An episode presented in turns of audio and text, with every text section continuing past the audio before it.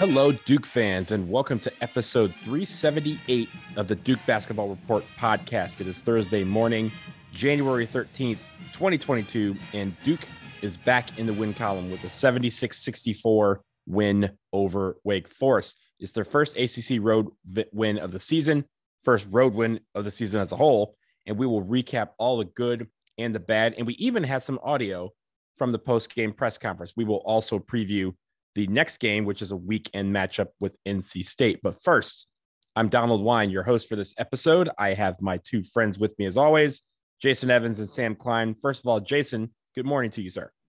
Hey, good morning, Donald. Um, wow, there was a for for a sort of you know I guess rudimentary ACC road game.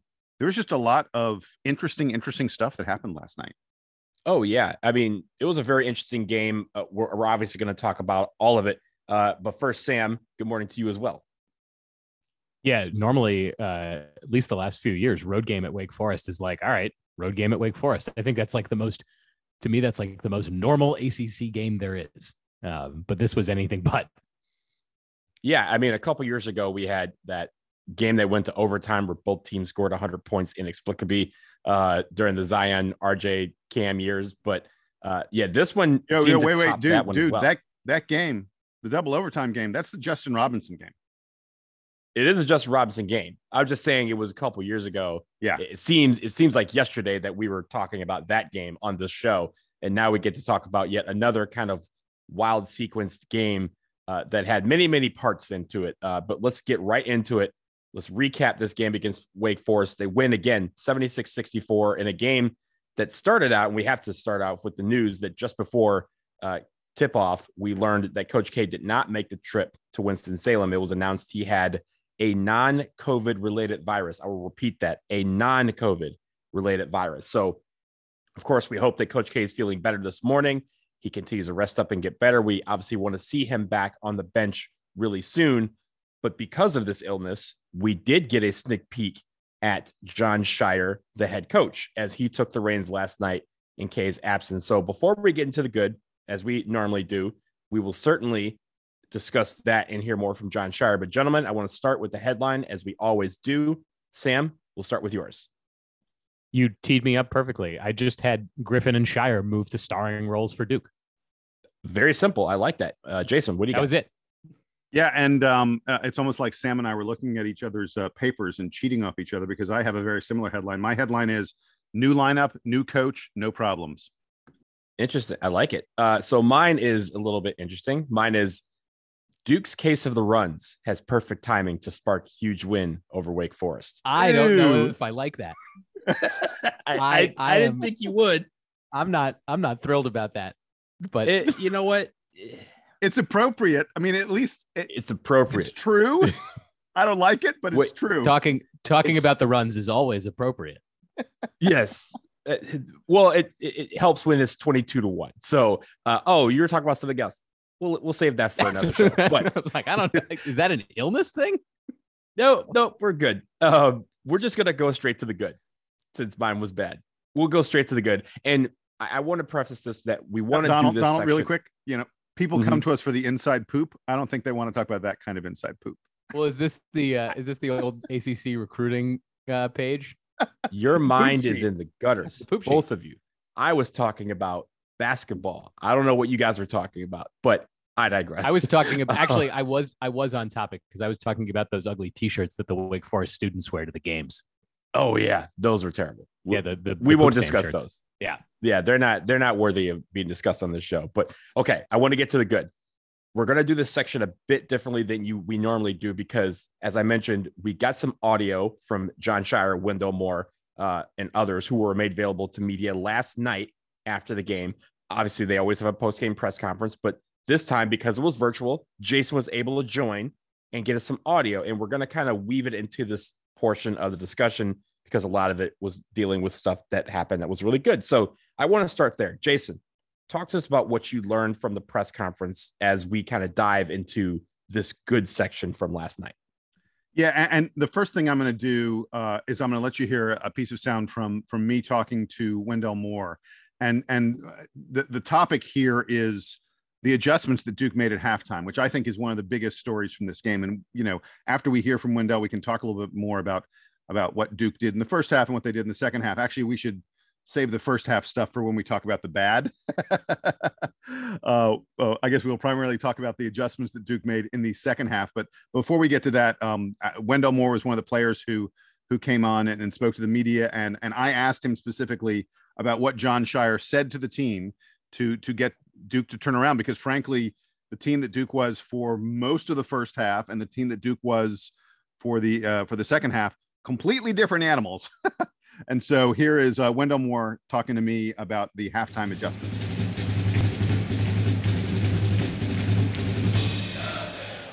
Yeah, Wendell, I wanted to ask about halftime because in the first half, you guys only had three assists in the whole first half. I mean, frankly, it seemed like you were struggling to get into much offensive flow.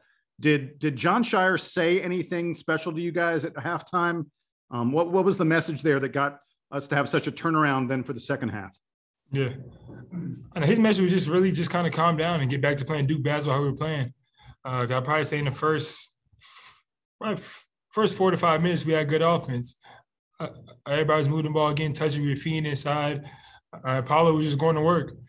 I mean, kind of towards the end of that, we kind of got away from it. Got uh, kind of got to a lot of one-on-one stuff. Uh, so his message for us just was really just to settle down, um, get back to playing how we were playing, just take uh, really just every advantage defense gives us, and I mean we don't got to force anything. So, uh, as Wendell said, in the first half, this Duke team was just going one on one, and uh, and like I said, I'll I'll wait until we get to the bad to talk about that extensively. But but in the second half, uh, Duke was uh, sharing the ball just so much better than they were in the first half. They had 10 second half assists, which is a pretty good number. Um, and uh, you know, it was it was Paolo Banchero and AJ Griffin who were borderline unstoppable when those two guys are hitting step back threes as they did in the second half. Forget about it because you have to play them for the drive because they're so great at putting the ball on the floor and and driving. And uh, you know, uh, to me, the fact that Duke figured out a way to turn around a bad first half into a really great second half was, you know, it was just a sign of a team that's maturing and and getting a lot better. Uh, we were I thought we were incredibly lucky to be up 6 points at the half. We had that little 8-0 run in the final seconds of the first half when, you know, really that that first half we could have easily been down. Um and then you know, like I said in the second half we we started sharing the ball better and Wake just like fell asleep on D a few times.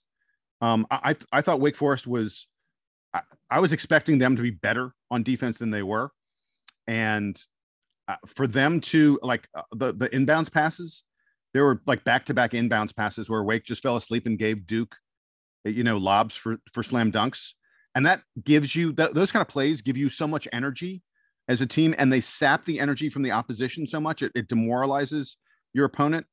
Um, and and the other thing I wanted to note about it was, uh, we can talk more specifically about about Paolo Banchero, but in the second half, Paolo had often had a smaller man on him and he was taking that smaller man into the post and Wake had no answer. And I'm really surprised that Steve Forbes and the Wake Forest team wasn't able to come up with some way to get the ball out of Paolo's hands because he was burning them so badly.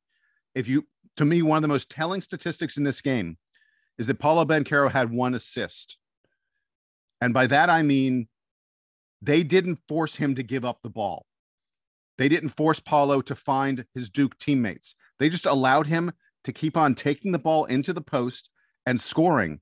And that's that's not a good way to play against Duke because Paolo is too good one on one in the post.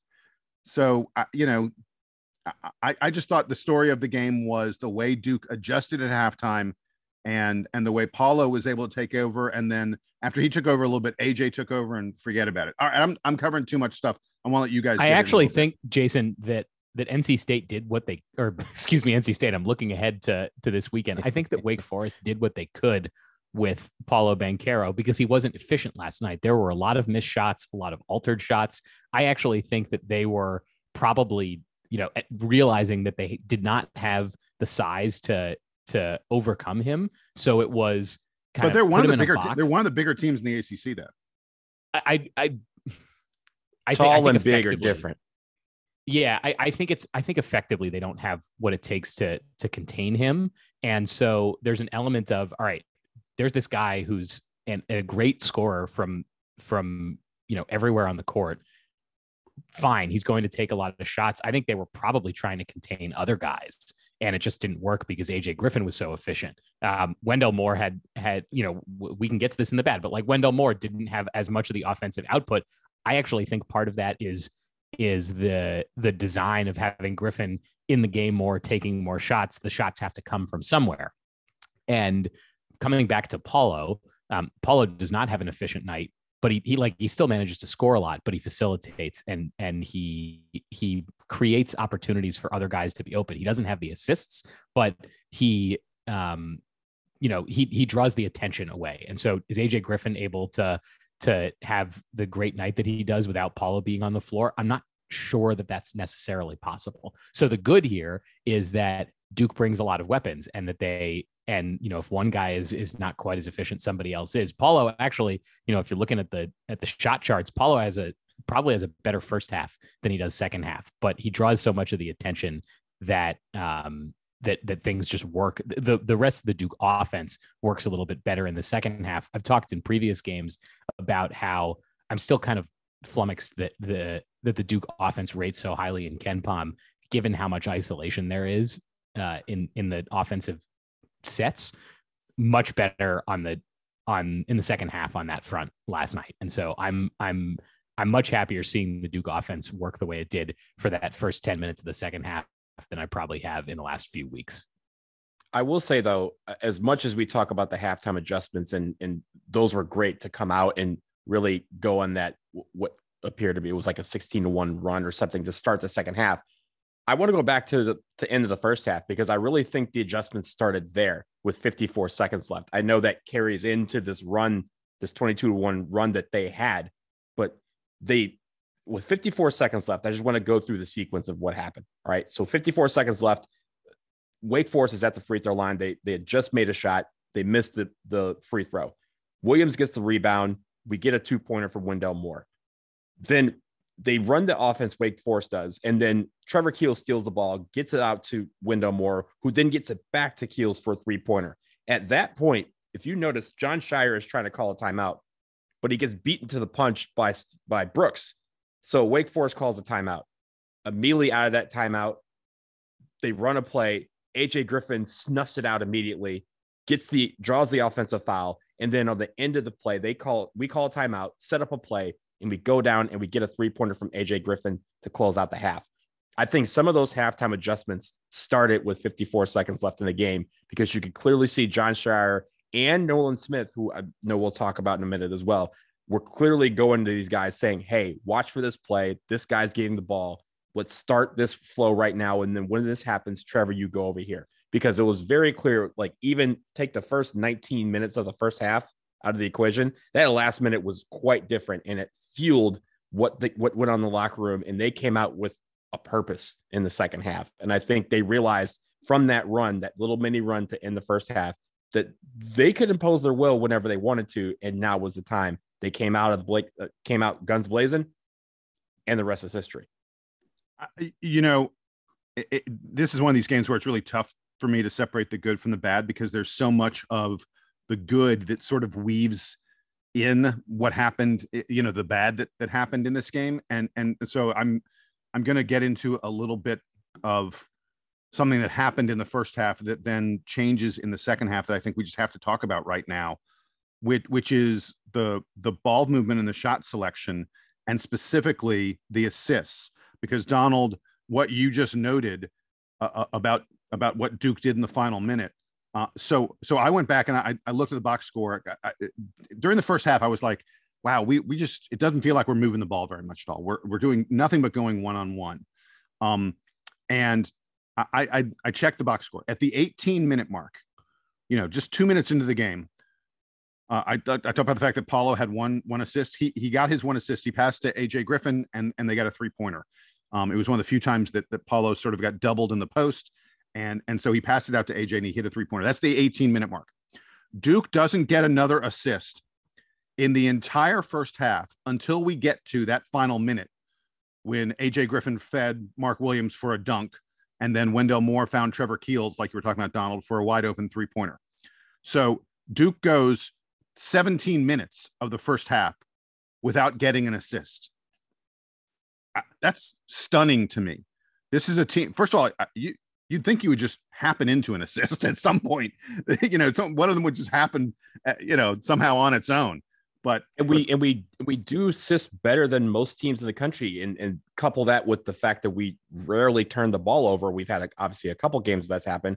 Our assist turnover ratio is one of what the top five in the country. So like it's yeah. it's one of those things that you've come to expect Duke to be moving the ball around. And I thought in the first half, honestly, like watching the game in real time, I didn't think the offense was as stagnant as it was until I looked at the box score. I remember telling my best friend, like, oh, it doesn't seem like we've only had three assists, but there was a point where you go, yeah, the offense is kind of stagnated. That was why they just weren't able to find guys open for some reason. And it's not like they were turning the ball over, they just weren't getting open looks at the basket. Yeah. And uh, it bears out in the field goal percentage. Like it wasn't that Duke was shooting that poorly it's that they were taking bad shots because they were just relying on going one on one. In the first half, Duke's field goal percentage was 42%. That's bad. That is problematic. 42%, you're not going to win a lot of games that way. In the second half, Duke shot 60.7%. And again, it wasn't just that they were shooting better, it's that they were getting better shots. It's just a huge difference when you get a better shot. Another thing on the good that I wanted to highlight is that if you look at the minutes played in this game, I feel like they uh, more accurately reflect the, uh, the the sort of overall quality of this team. And and if we if we want to transition to talking about Scheyer a little bit, um, looking at the at the way the lineup was constructed and and the way that he used substitutions yesterday, I thought felt more like what the end state for Duke is going to look like this year than it had in previous games. Obviously, Wendell Moore and Paolo Banchero are going to play nearly every minute for Duke, even in a game where you know Duke Duke kind of had had Wake Forest at a distance for most of the second half after they went on that run. But Moore and Banchero play nearly every minute. AJ Griffin has emerged in a way that makes it very hard to take him off the court on offense and on defense. Um, Keels had Trevor Keels may have may have fallen off a little bit in this game, but uh, we we think that there may be some injury concern there, and you know, hopefully he's hopefully he, he's rehabbing that a little bit while being able to stay on the court. I will say he had a plus 27 last night, which is incredible. I think for a guy who's one of the biggest outputs of the season. So that means like when he was on the court, a lot of things were good were happening when he was on the court. And yeah, he had that injury um, but in the second half, but I feel like when he was in the game, he you know, just seemed to change a lot of the dynamic of what was going on. And, and he was looking for guys. He may not have gotten the assist in every play, but he was starting the ball movement around, especially in that second half during the run. I, I thought the, so the, the injury to me, it looked like we should just address this really quickly. It, it, it was it was like a shoulder or arm thing, and it looked like it might have been muscular. Uh, like he wasn't holding it in a way that said his shoulder was dislocated or something like that. I think it, you know, it may have just been like a little bit of a pulled muscle uh, in there. I, I don't think it's going to be too bad. We haven't we haven't heard official word yet, and hopefully it's it's uh, you know it's nothing serious. But um, you know, I was just relieved that it wasn't uh, you know something that it looked bad with a leg or something like that could be you know troublesome for a while. And then looking down the rest of the lineup, the guys who who you know sort of taking more of a backseat because of AJ Griffin's getting these additional minutes. Mark Williams is is down to in the 25 20 to 25 minute game uh, range. He played 22 last night, and then of course Jeremy Roach going to the bench. I actually think that this is a um, that this is a good thing for Duke, not just because I think that the best lineup is the one that started last night, but because I, I, I think it actually is a motivator for Roach and will will force him to kind of recalibrate his his role on the team. Not that I I think that he's he's not important, um, but it, it sort of tells him that like, look, you're not Jeremy Roach is not the point guard the way that we all sort of assumed he was going into the season. Wendell Moore is the point guard on this team, and I think he played more point guard last night than um, than than we had sort of been thinking about in in recent weeks. He doesn't take as many of the shots last night. He's not the focus on offense the way that that Griffin and Banchero are, and I think that's the the the key to success for this Duke team. If Jeremy Roach is able to be more of a super sub than being a he must be on the court at all times kind of guy. Uh, you know, in our recap last week uh, of Duke's loss to Miami, I mentioned that I wanted Duke to find a way to get AJ Griffin, Paolo Banchero, and Mark Williams on the floor together. That that was a lineup I really wanted to see if Duke could could find a way to exploit because for the most part we were seeing AJ Griffin get time at at power forward, you know, and moving Paolo over to to to center. Um, I know Duke doesn't play with positions, but you guys understand what I'm saying. Uh, Duke figured out a way to get the three of those guys on the floor together. They they all started. they put AJ in the starting lineup, and lo and behold, suddenly all three of those guys were on the floor together. And I thought they worked together really, really well. Um, you know, AJ scores 22 points on 11 shots. Uh, he was he was fabulous in this game. And and guys, I wanted to get to, if we can, a little more of my my sound that I that I got from the the post game interviews, and I wanted to specifically um, let let folks hear from um, head coach in waiting and head coach for one game, Jon Scheyer.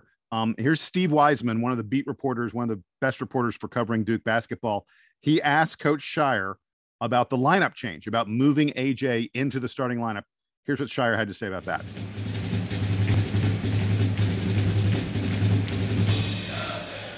Jon, what was the main idea behind the, the lineup change and, and what did that give you tonight? Well, first of all, it gave us great size. You know, it's uh, that group that we put out there to begin the game. It's a big team. You know, I mean, Trevor Keels and Wendell Moore is your two smallest players, and they're big guards. They can switch really, really well. Switch, you know, one through four times, one through five. And AJ Griffin has just been coming on. You know, he's just been playing really well. Uh, still need Jeremy to come through big for us, and he did that in the second half. Uh, but it's really AJ's emergence, uh, the consistency that Mark Williams has had, and then really to spotlight and highlight Paolo Banchero. And Paolo played a terrific game. You know, thought at the end there he had a chance to have 30 plus, but uh, he he just really carried us, especially in the beginning of the game, the way he set the tone. Uh, but uh, so I think that lineup helped. And uh, again, we'll we'll be ready to make changes as the season goes on.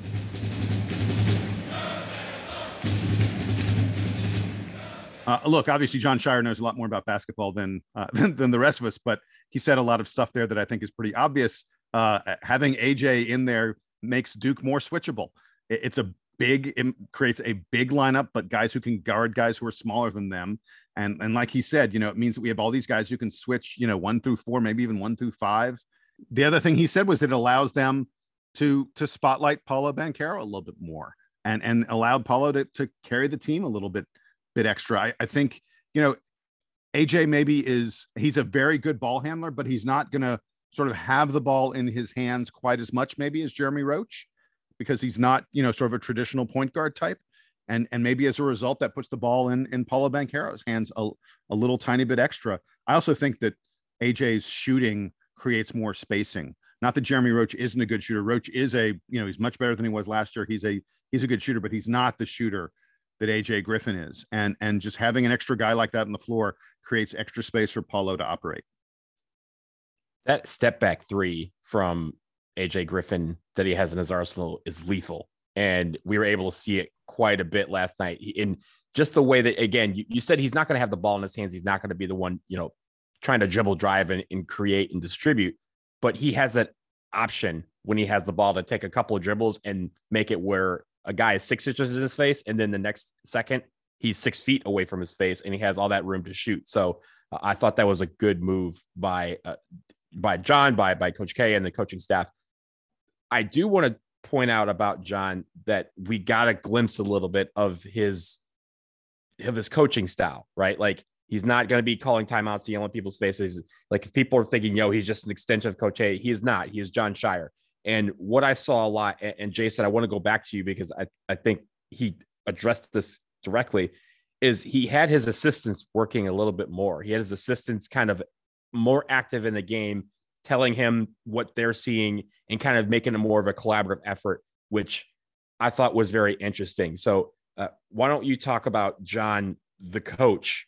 Because I think that was uh, one of the main dynamics of the game is looking at the future of Duke basketball. Yeah. Uh, so Luke DeCock uh, is one of the reporters who was on the uh, on the post game news conference, and he asked Jon Scheyer specifically about uh, his approach to coaching this game. Um, and and I love the answer because, like you said, Donald, uh, folks, you're going to hear Scheyer talk about his assistants and what a key role they played in in the Duke's success this game. Have a listen.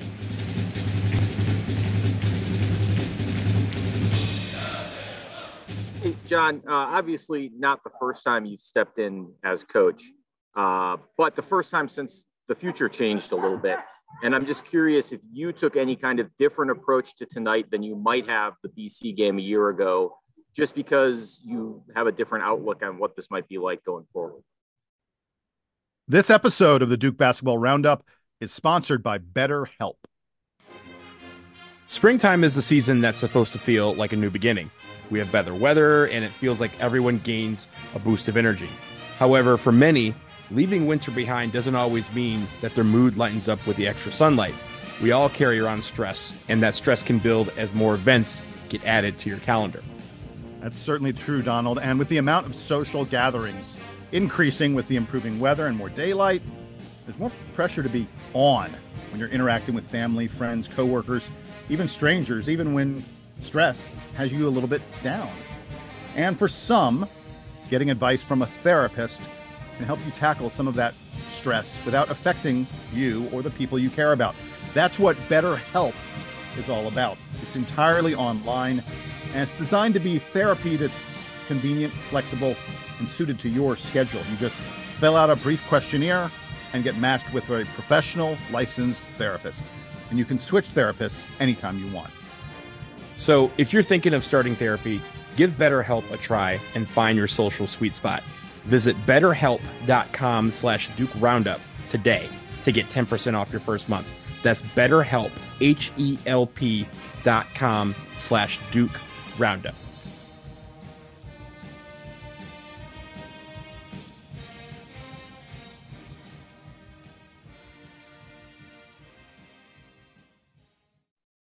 Honestly, no. I mean, it wasn't a different outlook. It was you better win, or that that call to Coach K afterwards isn't gonna be fun. You you don't want to let him down. But uh, no, I think there's just more of a comfort that you have. You know, the first time doing it. First of all, it's not it's never comfortable when you're coaching in Cameron and nobody's there. So that's that's not comfortable like to begin with, which is what it was last year coaching against BC.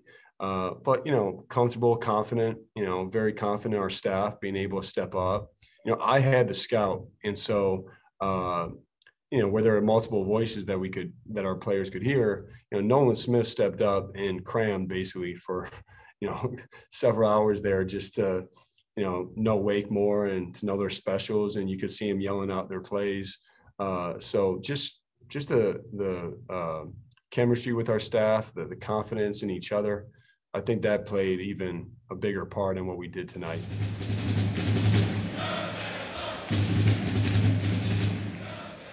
Mean, I, I I adore what he had to say there about about Nolan Smith and that that Nolan, you know, stepped up, crammed on Wake, you know, really put in a lot of effort, and then was sort of the lead voice telling the team what Wake was trying to do uh, on on each one of their possessions. And and I thought Duke's defense was excellent. Uh, Wake Forest is a very very good offensive team. That's sort of where they've hung their hat this season. Uh, you know, Duke ends up holding them to 64 points, which is a, a really low output for Wake Forest. And uh, Wendell Moore, by the way, was a key part of that. Uh, Alondes Williams, who's a fabulous player.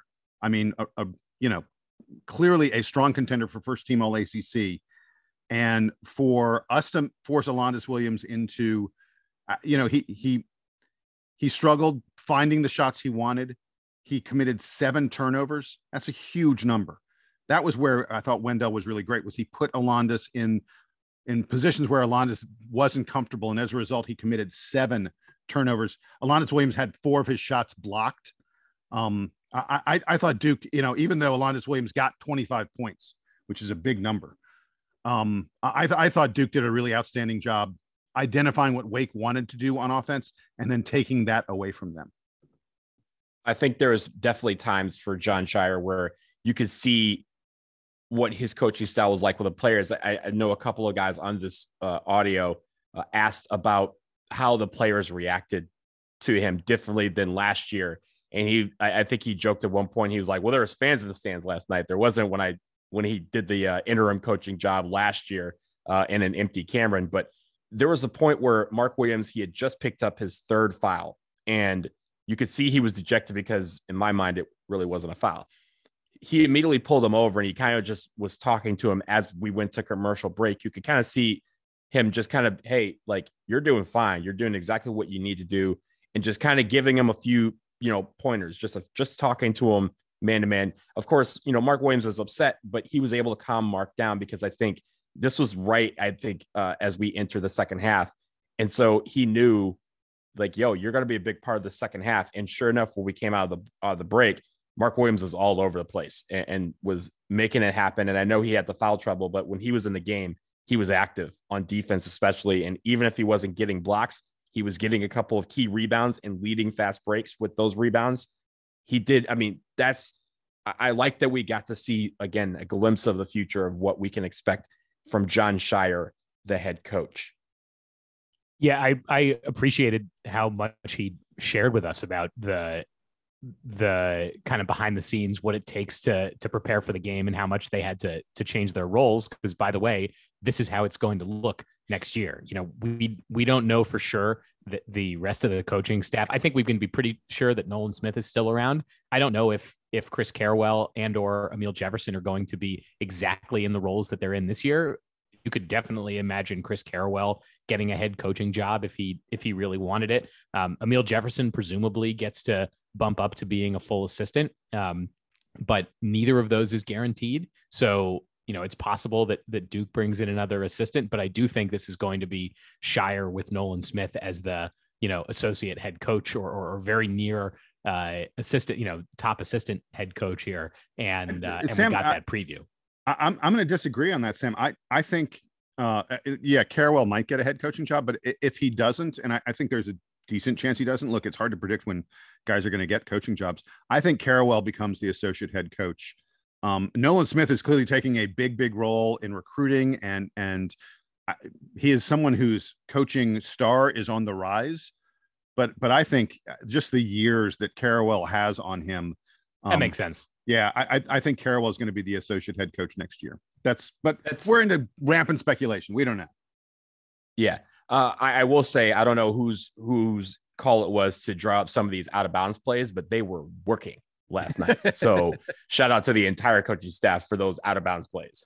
I'm going to guess it was Jon Scheyer only because when Jon Scheyer was a player, he was the one that was executing all of the best out of bounds Yeah, plays. from the he out of was- bounds, He was yeah. the master of the like of the you know hit the defender in the back with the ball and and and just get the easy layup or like or like you know inbound very quickly and then find a, find an open three and and get the ball back to you. So I feel like Jon Scheyer was the master of that as a player. The amount of dunks that we saw from out of bounds plays last night uh, is more than we've seen from a Duke team in a long time. And they were all at key points where it was like, oh, Wake Forest thinks I might be catching back. Nope, nope, game over. while we're on the topic of the uh, of the lineup and and the way that Jon Scheyer constructed the lineup, can I go to an email that we got? Uh, I, I can't remember now. I'm pulling it up if it was last night or this morning. Um, I think it was yeah, it was late last night from uh, listener Jonathan who who emails us from time to time who said uh, that that opening stretch of the second half with that lineup, let's do that. That was his his comment Yeah. about it, and I just I, I agree. I wanted to appreciate that email because I think he was feeling exact. He he expressed uh, very succ- succinctly what Duke fans were feeling last night about uh, the way that that the opening to that second half went. okay, Jason, wrap this up with the good. Uh, I, we have to go back to the man that is named his government name, Adrian Darnell Griffin Jr.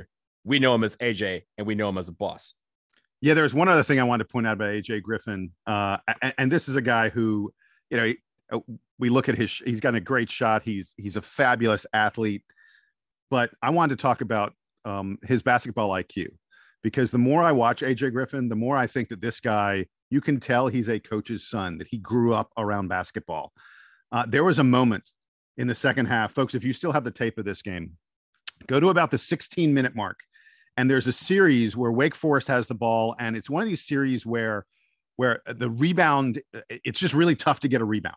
Like both teams are battling. I think the you know they Wake takes a shot, the ball gets knocked out of bounds. uh, You know, as both teams are fighting, it's just one of these possessions where it felt like everybody was trying to rebound and no one could grab it.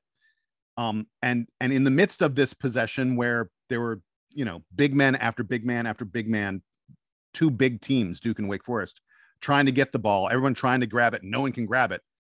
AJ goes up, he can't grab it, but you see him really perfectly identify exactly where Trevor Keels is on the wing, and he directs the ball over to Trevor Keels rather than grabbing it. He taps it to Trevor, and Trevor immediately turns up court. Duke is suddenly racing the other direction really fast, and we end up getting a vicious dunk by Paolo Banchero out of it. It the whole thing takes like you know three seconds. Um, it was it like I said, it was at the 16 minute mark. It was Duke was starting to pull away, but Duke hadn't pulled away yet. Um, it was one of these kind of plays where like I talked about, it's demoralizing to the opposing team. They're battling so hard for the rebound, and suddenly we are running the other direction. But the play starts. You talk about the hockey assist. You know, you don't get an assist in the record book. I'm not even sure that AJ got a rebound in the record book for this, but uh, you saw him clearly understand what he was doing. And it's just a super high IQ basketball play. And you see that from him uh, again and again. And, uh, you know, like I said a second ago, for someone with his athletic and basketball gifts to also have a high basketball IQ, wow. And and you know, we're not going to play the sound from it, but Wendell Moore at one point um, in the post game, Wendell they asked Wendell about AJ moving into the starting lineup, and Wendell almost got choked up for a second because I was going to say I could hear it on, Yeah. on the audio. yeah, you you you heard him uh, talking about how hard AJ works, um, and and just recognizing that this is a guy who who's going to be a, a super special talent, and who has fought through so much adversity from all those injuries, uh, and and to now be in the starting lineup. And Wendell was like, "Y'all don't understand. We've been seeing it in practice. We know what this guy can do."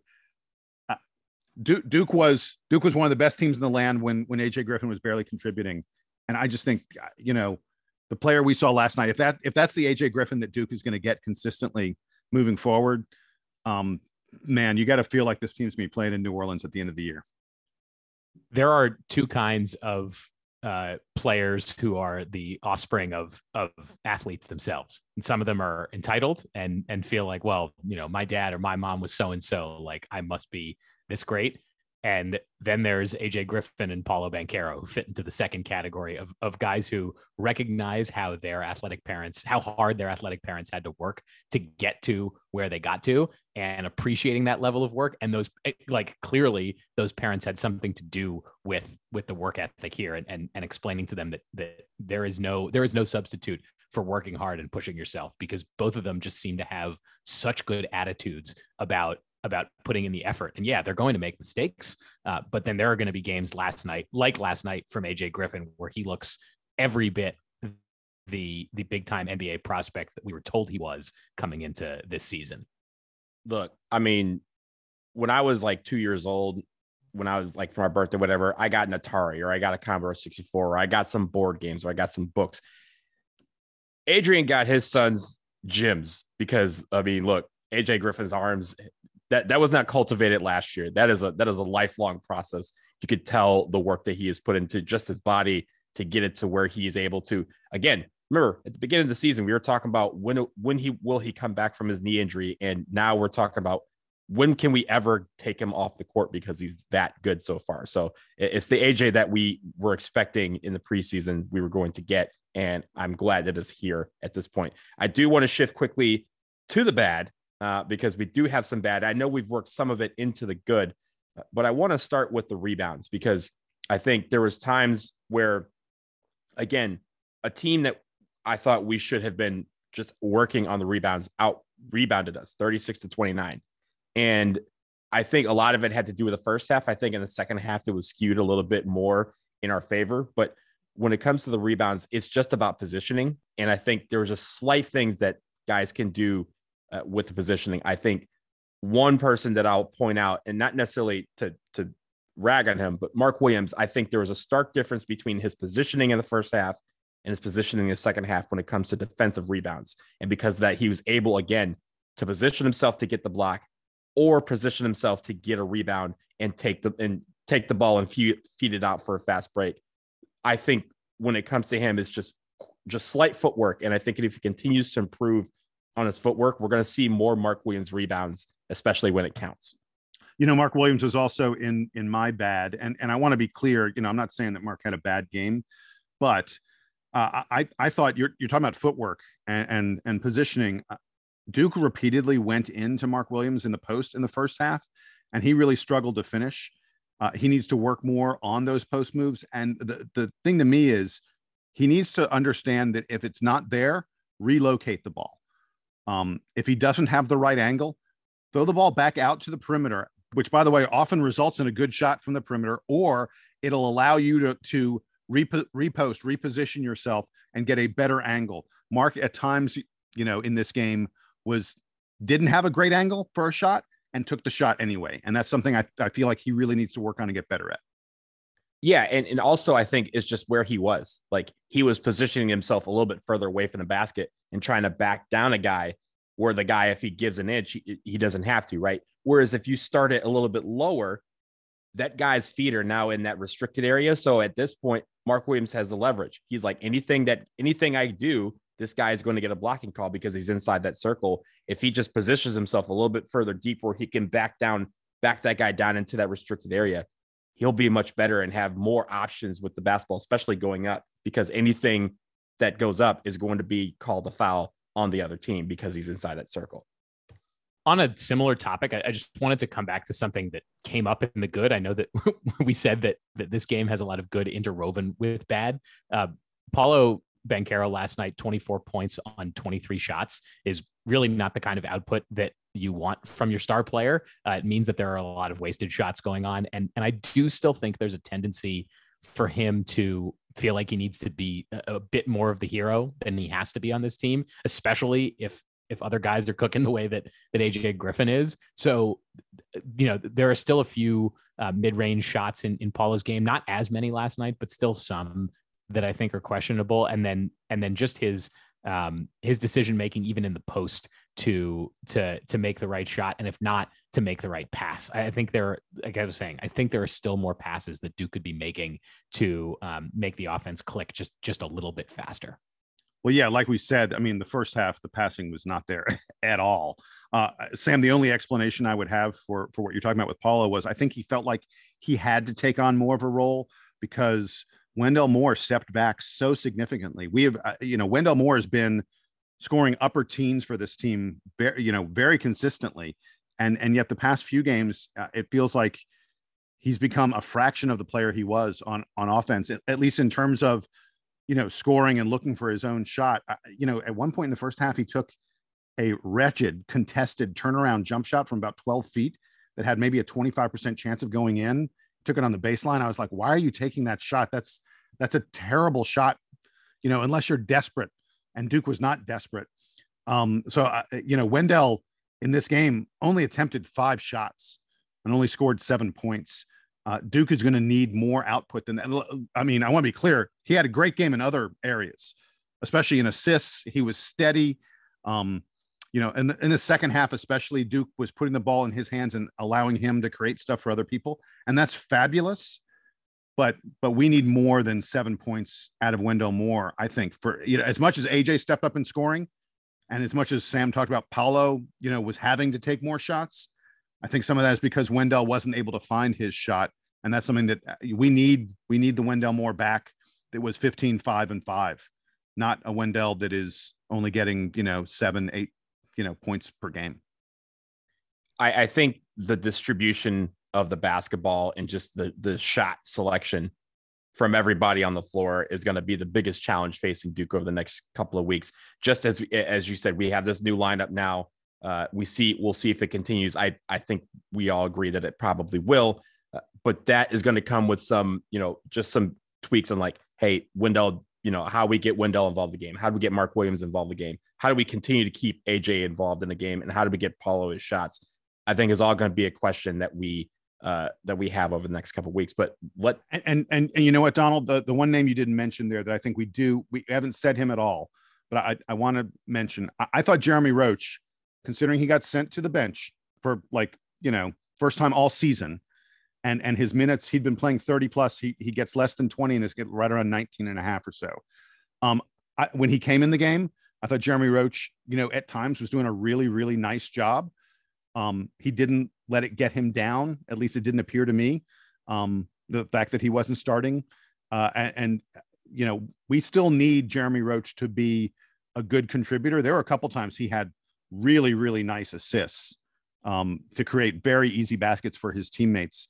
I, I just wanted to praise him for a moment because it'd be real easy to get down when you get sent to the bench the way he did, taken out of the starting lineup the way he was. And and yeah, it, it sure feels like uh, you know, barring injury, Jeremy Roach is not going to be back in the starting lineup for for a while, I would think. Um, at least in terms of how you know how the team is playing and how individuals are performing. I, I, I like the fact that Jeremy Roach is still keeping his head up and contributing nicely to this team's progression. Jason Evans always ending the bad with the good. I appreciate that. So we'll leave it there. Uh, Duke now three and one in the ACC, 13 and two overall. Next up, a weekend battle at home against NC State. On the other side of this break, we will preview what to expect from the Wolfpack.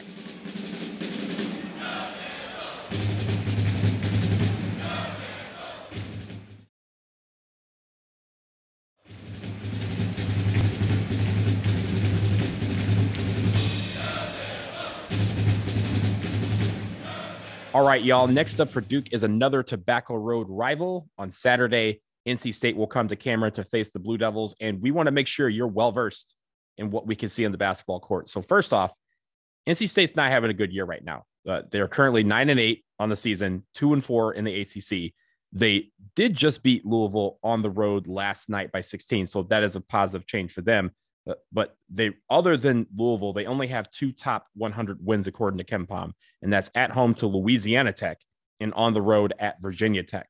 So uh, they also had a home win over Nebraska, I believe, in the ACC Big Ten Challenge that went four overtimes. So uh, they they when it comes to stamina, they can go uh, you know quite a bit with with basketball because uh, four overtimes is no slouch of a game. I don't care who you're playing, but again, lately they have not been playing well. Their win last night was just their second win in eight games, and they've lost five in a row uh, at at one point, including one to Wright State uh, before they beat Virginia Tech last Tuesday. So I want to turn it over to Sam. Sam, why don't you tell us about some of the players that we can look out for on this NC State team? Yeah, the as I was looking uh, looking at, at NC State this morning, uh, I was remembering that Duke's game at NC State last year was one of the uh, lone bright spots in an otherwise pretty dismal season. Duke Duke uh, beat the pants off of NC State uh, in Raleigh last year. This year the game is in Cameron, so uh, hopefully Duke is able to to extract even more advantage from that. I think you you highlighted it perfectly, Donald. That that NC State is just not having that great a year under Kevin Keatts. Um, they're 102nd in KenPom and probably unlikely to make the tournament without having you know a win this weekend against Duke and, and maybe a few other big wins. There just isn't that much on the resume for state. That being said, there are some some interesting guys. Um, the the sort of headliner on this team is a guy who's a sophomore who who was uh, on the bench last year for NC State, did not play all that much, and that's Dereon Seabron. Um, he's a he's sort of notionally a, a, forward given his size, but um, basically plays point guard for state. He's he's kind of a mid-sized point guard. So in that sense, um, they have a guy who would who would be somewhat similar to Wendell Moore. Now that being said, not that great of a shooter. Um, he's a good scorer. Um, averages nearly 20 points and nearly 10 rebounds a game for state. Um, but a lot of that is inside. He's he is creating and, and facilitating a lot. Um, in in a way that is is sort of unique given given his size. Um, but he he is basically playing power forward while also playing point guard. Um, he's joined in the in the post by Ebenezer Dowuona, who is a is a very large human being and uh, is mostly there for for offensive rebounds and and putbacks and dunks. Um, you'll notice here, I think that that there's not um, as much offensive firepower with NC State. That being said, um, two guys from the outside who can shoot it. Jericole Hellems, who Duke fans should be familiar with. He is a, a senior who has been at NC State for four years. Uh, I feel like when we were when we were talking about Wake Forest, it was this guy he transferred in last year, and this other guy he transferred in two years ago. Hellems has been at NC State for four straight years. I think that is incredible uh, in in today's college basketball. And um, by the way, he shoots forty one percent from outside. So look for him and Terquavion Smith uh, is the other other outside threat for State. Um, Smith is a is a freshman guard uh, who's also shooting a, a good clip from outside. And then the last starter on this team is Cam Hayes. Um, not as much of an impact player. I think, you know, uh, smaller guy, you would have notionally expected him to be the point guard, but isn't kind of putting up the the numbers that that Seabron is playing. So uh, that's sort of the the starting lineup for State. They don't have a super deep bench. Um, I don't think any of the guys uh, on their bench are like particularly notable. There aren't I don't believe there are big NBA prospects on this team. So this is like many other ACC opponents that Duke is going to face this season, not a team that, that matches up with Duke talent wise. There is some experience, but not nearly as much as Wake Forest or Miami had. So, you know, if, if you're looking at this from a um, from from an experience and, and talent standpoint, you know, just matching up the lineups, you really expect Duke to have a significant advantage over NC State. But I do want um, to give Jason a chance to chime in with the with the team wide analytics because I think that will um, will will give you a bit more color on on what to expect. Yeah, so uh, like you said, uh, NC State is 102nd at KenPom, 102. They have the 41st best offensive efficiency and the 185th that's right, number 185 in defensive efficiency. Not good. Uh, the Ken Pomeroy computers expect the Duke Blue Devils to win this game by 15 points. Uh, in terms of NC State, um, despite having a good offense, you know, like I said, 41st best, um, they play at a fairly slow pace. I would not expect this to be, you know, a track race running up and down the floor. NC State doesn't want to do that kind of stuff. Um, and they're good on offense because they don't turn the ball over. They are top 15 in the country I'll say that again top 15 in the country at turnover percentage. They're top 25 in the country at not giving up steals. It's really hard to take the ball away from them. But as as Sam sort of alluded to, they're they're not really great shooters. They don't have a lot of guys who can fill it up. They're they're ranked in the 200s in two point field goal percentage and in three point field goal percentage. They hit less than 33% of their threes overall. So you wouldn't expect them to to rain threes down on Duke very much. They're very much a one-on-one kind of offensive team. Um, their assist percentage, you know, the number of shots they get off of assists is in the bottom 50 in the country, uh, which is, you know, very poor.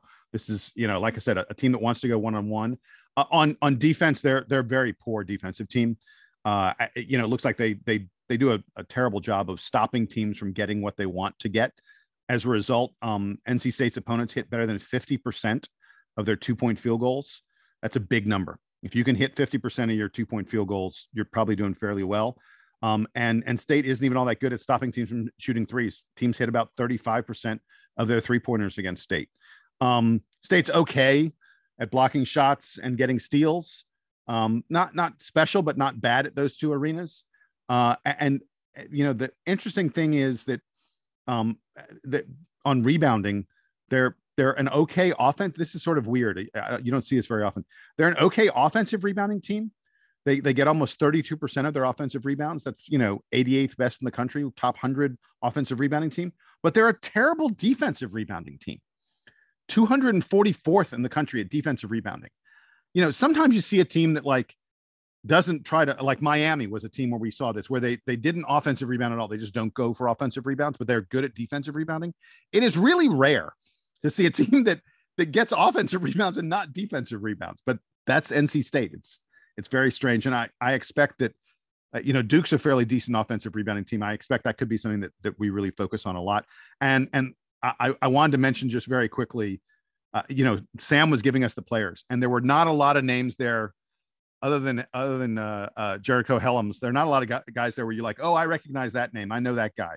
This NC State team is really young, I mean, like really young. They're basically all freshmen and sophomores, other than Hellems. Um, Ken Pomeroy says they're the 303rd most experienced team in the country. And by the way, th- their best player, Seabron, I said he's a sophomore, but it's not like a sophomore who was like a standout freshman. He like barely exactly. played last year. And yeah. and when he did play, it wasn't like he was that effective. He the leap he's made is is pretty incredible, but it really is coming from, you know, very little experience from last year. Yeah, and and we've been used to. It feels like Duke is constantly playing teams this year that are very very experienced that have guys who are fourth and fifth year seniors and all that other kind of stuff.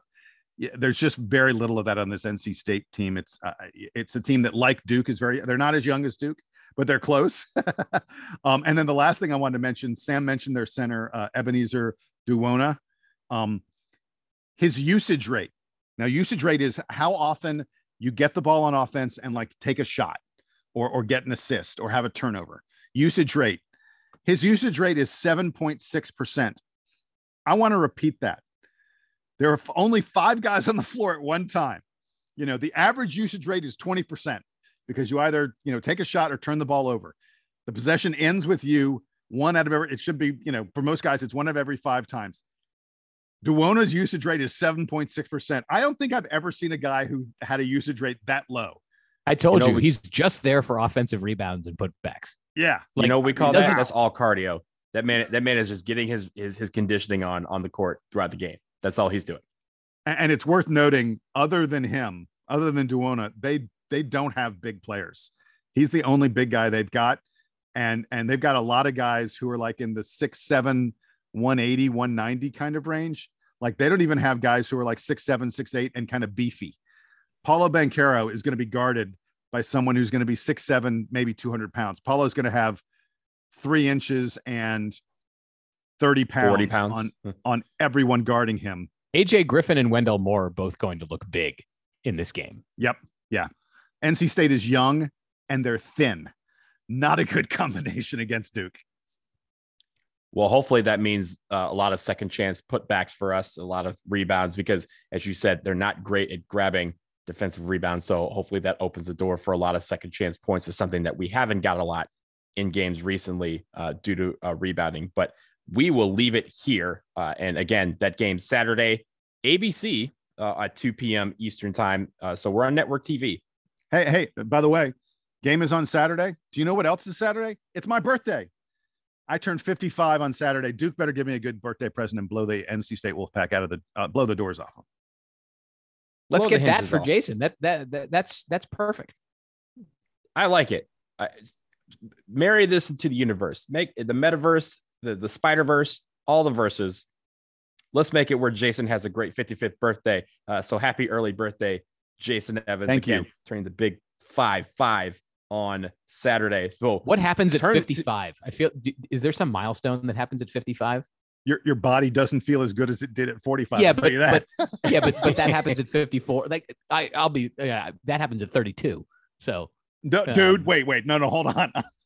I got to tell you, I remember at least a little bit how I felt in my 30s and 40s. 50s are tough, man. 55, starting on Saturday, I will be closer to 60 than 50. That sucks. I I mean, mean, you're you're wise with experience. Oh man. yeah, it, it, it's useful. It's useful. I, but here's the thing. Let's just let's get through Saturday. Let's have a nice birthday for Jason. Let's get Amen. a nice Duke basketball win as a nice birthday gift. Make sure you tune in for that. But that will do it for episode 378 of the Duke Basketball Report podcast. A reminder to all of you out there that we have an email address and has been used heavily uh, over the last few weeks, and we appreciate it. So you can send us questions, comments, topic suggestions. Hit us up, dbrpodcast at gmail.com. Also, you can like, subscribe, rate, and review the show. We appreciate it greatly. We will be back over the weekend after Jason is done celebrating his birthday, and we will recap the NC State game and tackle any other news that may come our way. So for Sam Klein and Jason Evans, I'm Donald Wine, and now we leave the Duke band to take us all home. Get well soon, Coach K.